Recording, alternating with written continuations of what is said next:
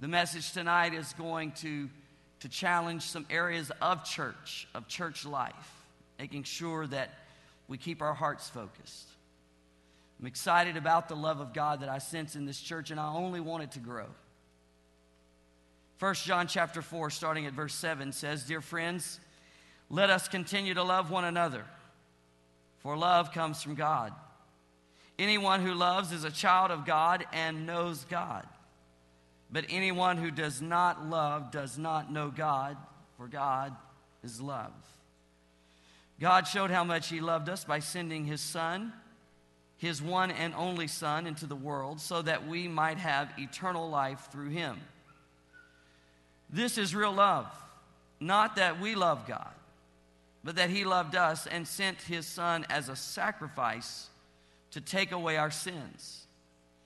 Dear friends, since God loved us that much, we surely ought to love each other. No one has ever seen God, but if we love each other, God lives in us, and His love is brought to full expression in us. No doubt, then, through us to be a ministry of witness and life change to the community in which we live. God is love. We saw that from Genesis to the New Testament.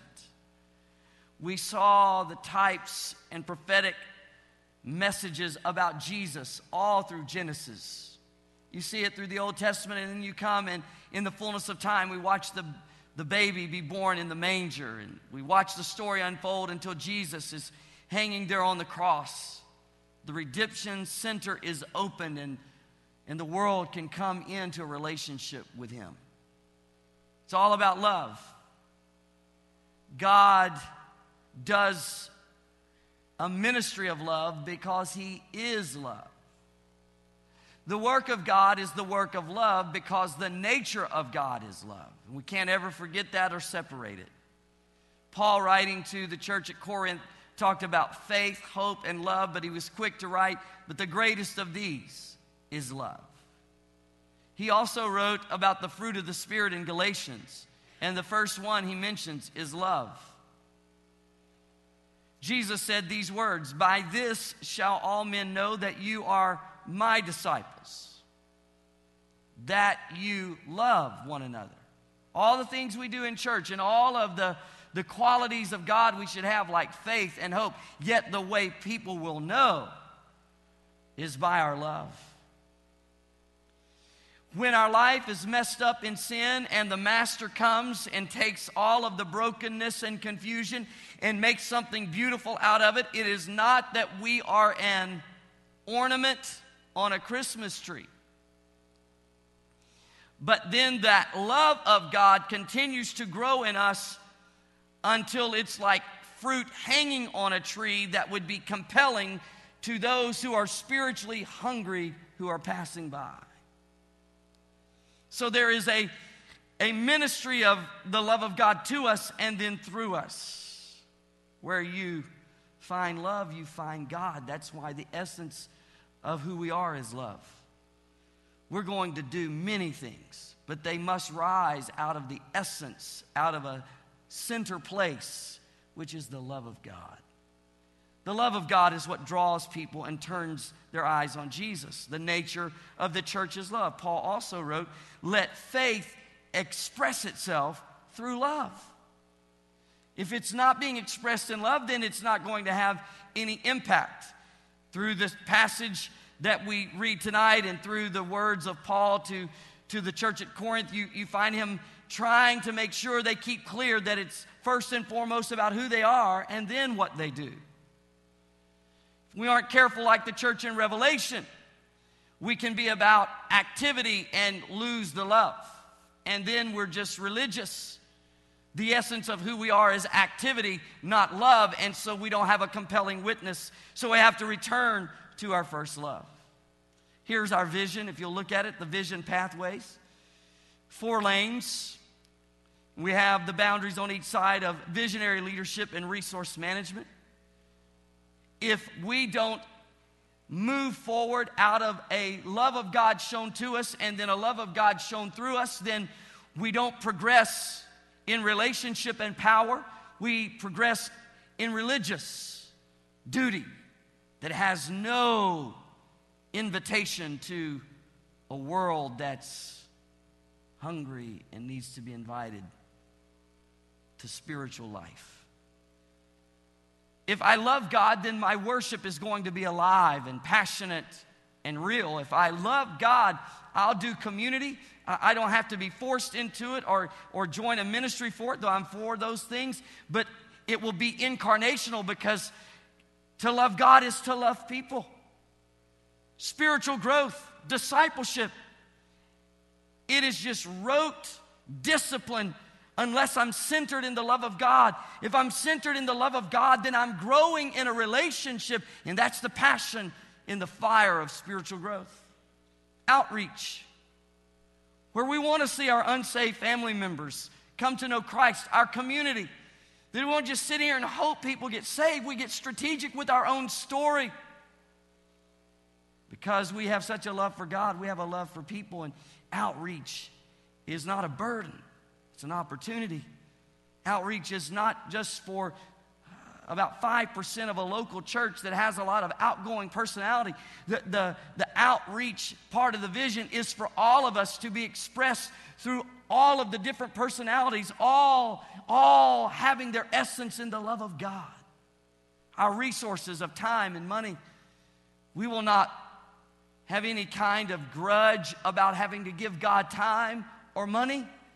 No, because we have been so overwhelmed by His love and want to express that love, we find ways to use the resources of time and money to allow that expression to be at its clearest, its greatest influence. So you can see that the whole vision without the love of God is not going to happen. There is no force greater than love.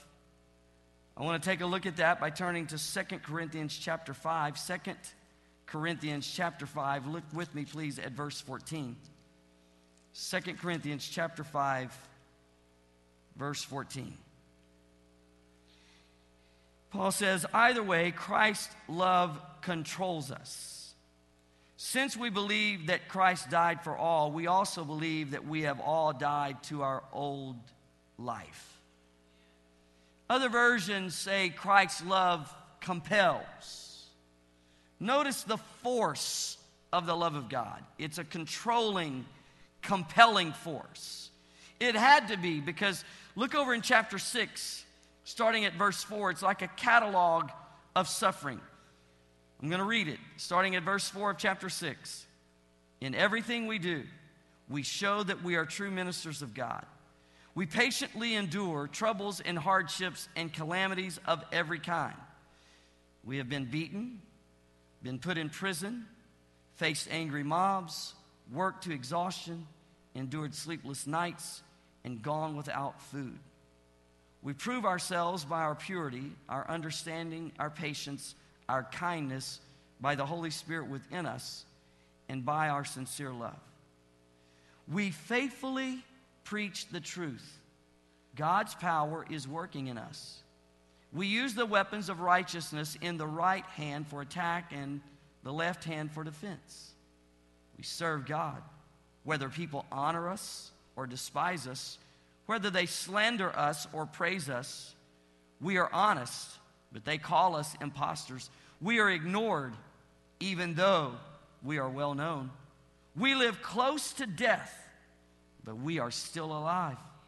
We have been beaten, but we have not been killed. Now, let me just pause right there. Love must be a powerful force to keep you in that kind of suffering. Beaten, shipwrecked, imprisoned, and yet still compelled, controlled by the love of God a good question for us to ask of ourselves and our church is what controls us? What compels us? Is it people?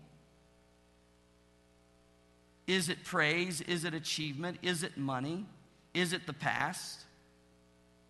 Or is it the love of God?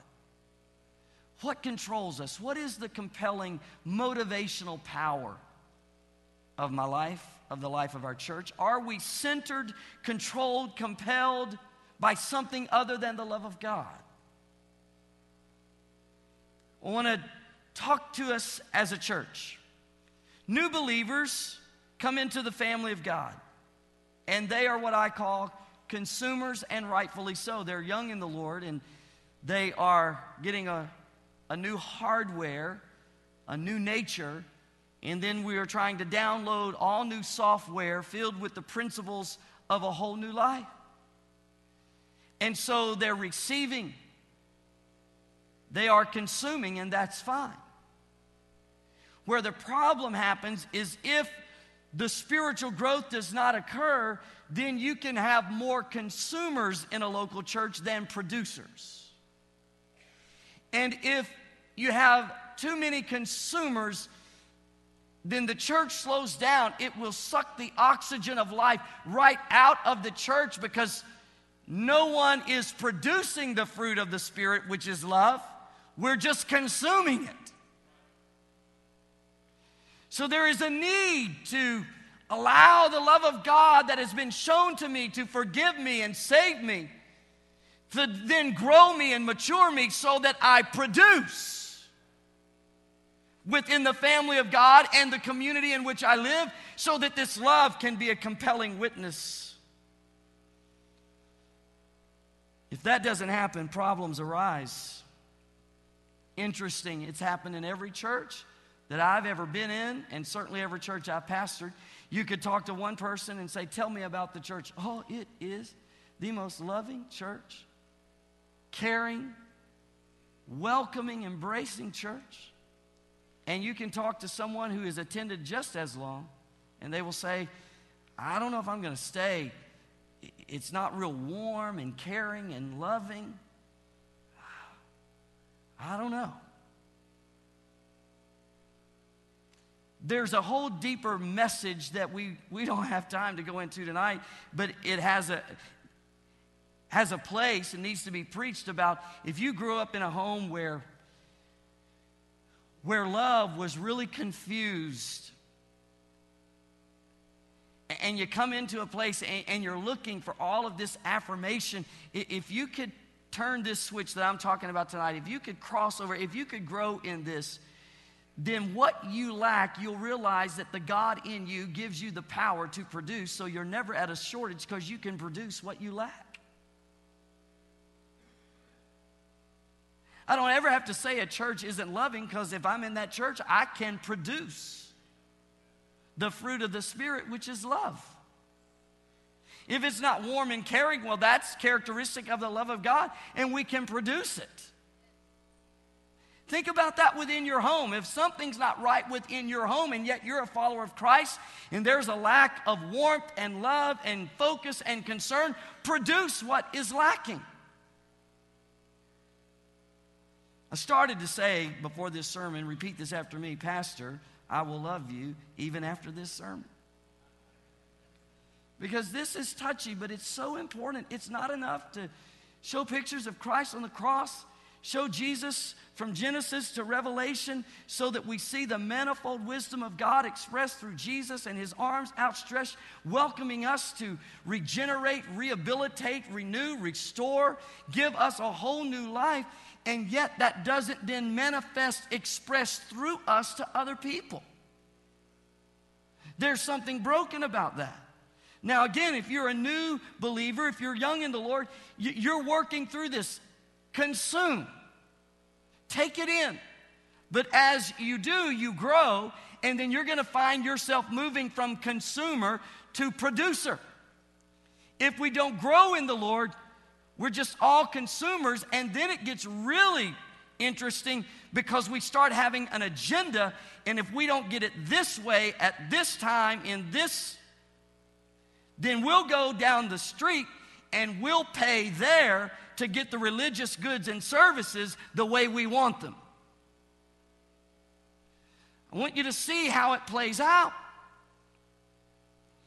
And when there's a lot of consumption going on, I believe it's then that people who are lost and broken come into a local service at the church and If we're consuming all the life because we're refusing to grow up in Jesus and express life, then maybe that's a whole nother level and insight on what Jesus meant by the laborers are few.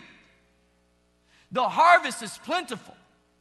He's talking about like the farmer. We don't grow out, go and pick. Maybe, maybe these unbelievers are trying to find the love of God, but if we're still consuming it all within the church rather than producing it, then we may not be as great a witness as we could be. One person can come to a church and say it's like a redemption center. It's like a hospital for the sick. It's like a greenhouse for dreams to grow and develop. I've never been to a church like that. And a person going to the same church can say, ah, unloving, I have unmet expectations. There just seems to be something wrong at that church. So I would encourage us to ask ourselves the hard question Are we producing the fruit of the Spirit? We've now experienced the love of God, and here's the way it works fruit is excess life. That means there's so much operative in me. It's like the tree, it has so much life within it, it begins to manifest life in what we call fruit so that others can come along and receive nourishment because there was so much life in that tree. May there be so much life within us. Just so much of the love of God within us that we begin to bear much fruit. The love and joy and peace. I want to move into another application. What I'm saying is that everything that we want to see flood this community, we have the power to produce. We want love to flood the community, joy, peace, gentleness, kindness, faith, self control. Are we going to wait around and say, when God? Or are we going to produce so that it floods the community in which we live? All the fruit just simply shows you the qualities of Jesus, it's like looking at Jesus. So the, the world gets to see Jesus as the church is producing fruit. We will spend a certain amount of time dealing with issues of the past, and it's often phrased like, What was done to me? What was done to me? What was done to me? We live in such a dysfunctional society that there's been a lot of hurt and pain because of the abuse and the brokenness. And so, people, even after salvation, they're still working through what was done to me, what was done to me. But as God continues to show you His love, that what's done to me will change to what's been done for me. What Christ did for me what he did for me at the cross, what he did for me in dying, what he did for me in rising, what he did for me in giving the word, in giving his spirit, in giving the family of God. And it moves to what Christ has done for me. Now I'm growing and I'm going to start producing. Oh, I said to you in the message on Abraham that it seemed that Abraham was clearly called by God to make the world a better place. He said, I'm going to bless through you. And I think that as you study Jesus, he said, I didn't come to be served, I came to serve. I came to make the world a better place. He came to be a blessing. And then I think it's a message to the local church that we are to be a blessing machine.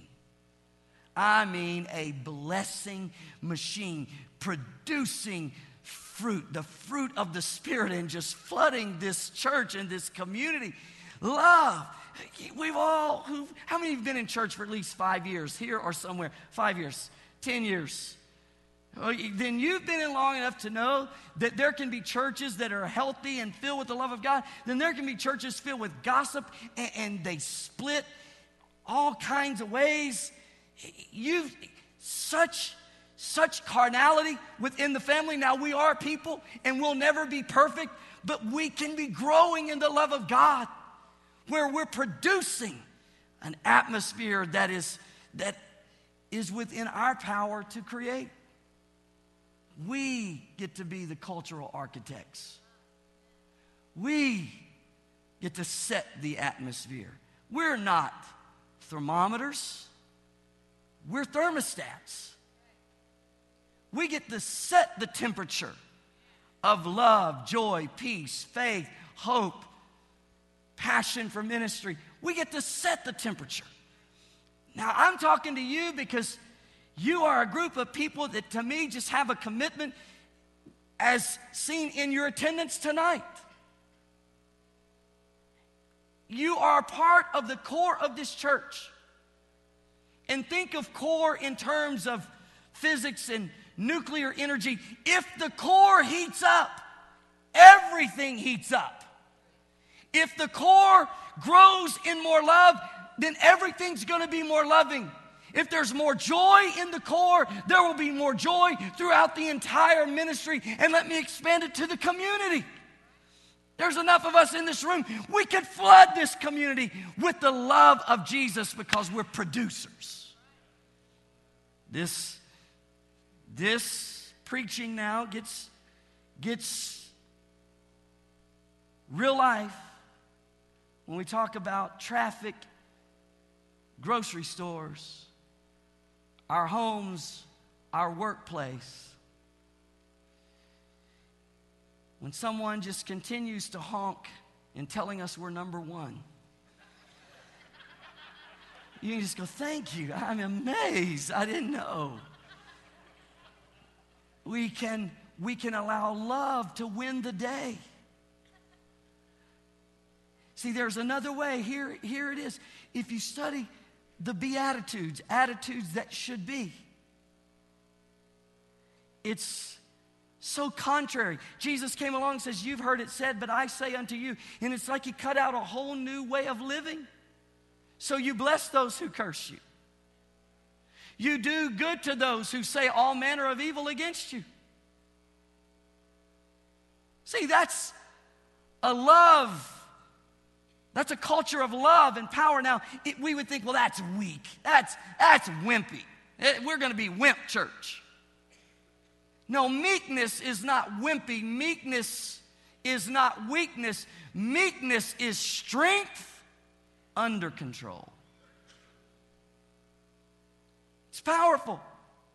When you study Jesus and his crucifixion, it seems that Herod Pilate and the crowd, they're the strong ones. But who was the strong one? It was Jesus. The one driven by love was the strong one. Those driven by hate and personal gain, they were the weak ones. Jesus, he's talking to his disciples. He says, Now look, new commandment I give to you love one another as I have loved you. This is like upper room talk. This is right before everything's about to happen. And into the Garden of Gethsemane they go, and Jesus is crying out, and Peter, James, and John can't stay awake. And finally, the Roman garrison comes in, and Judas betrays Jesus with a kiss. They go to apprehend Jesus, and as they're taking him, Peter pulls out his sword and he goes to work and he he whacks this guy. I mean, and his ear falls to the ground, and it's you just wonder if Jesus didn't reach down, pick the ear up, and say, Peter, that's not what I've been talking to you about. That is that is not the strategy. Put your sword away. Peter, love wins.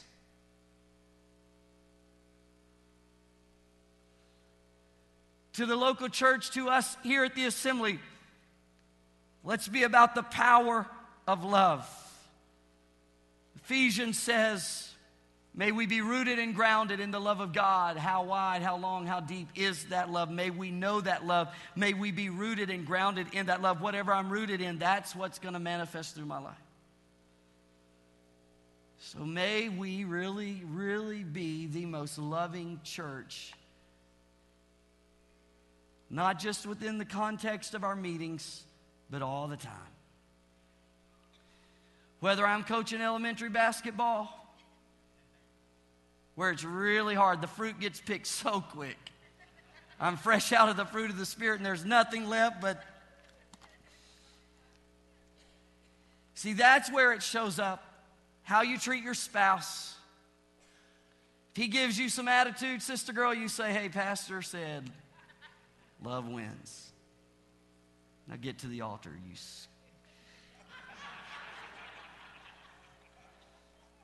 Think about what would happen in our homes. Think what would happen parent child relationships, co workers? Is there someone where you work that just finds a way to step on your last nerve?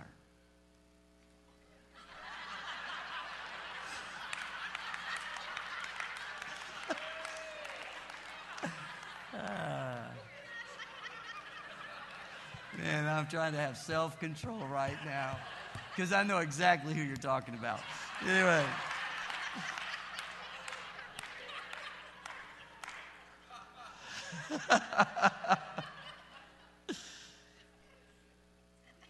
this is where it, it's just so easy for me to stand up here and rattle this off. It's tough to live it. And yet the power is in living this out. And I know you will do that. The love of God is so rich and so strong. Let's be about what's been done for us by Christ. And then let's love people not because of how they treat us. Can we love people who really are unloving? It's easy to love people that are lovable. How about those that are hard to love? Sandpaper people. That's where this shows up. A sinner that is just living out their sin and maybe how they're talking, and there's a certain indignation in you, but at the same time, can you love them? Can we love them? Can we make room for people who've sinned big time? Can we make room for each other? Can we let love cover a multitude of sin? Can we let love rule the day and win the day and walk the hallways of this place, encouraging, blessing out of the love of God shown to us? Can we go throughout this community just shining the love of Christ? I'll tell you, if so, then we are on our way to being a great church because that's the measure of a great church because that's like Jesus. So may Christ be formed in us. Keep up the, the good work of loving people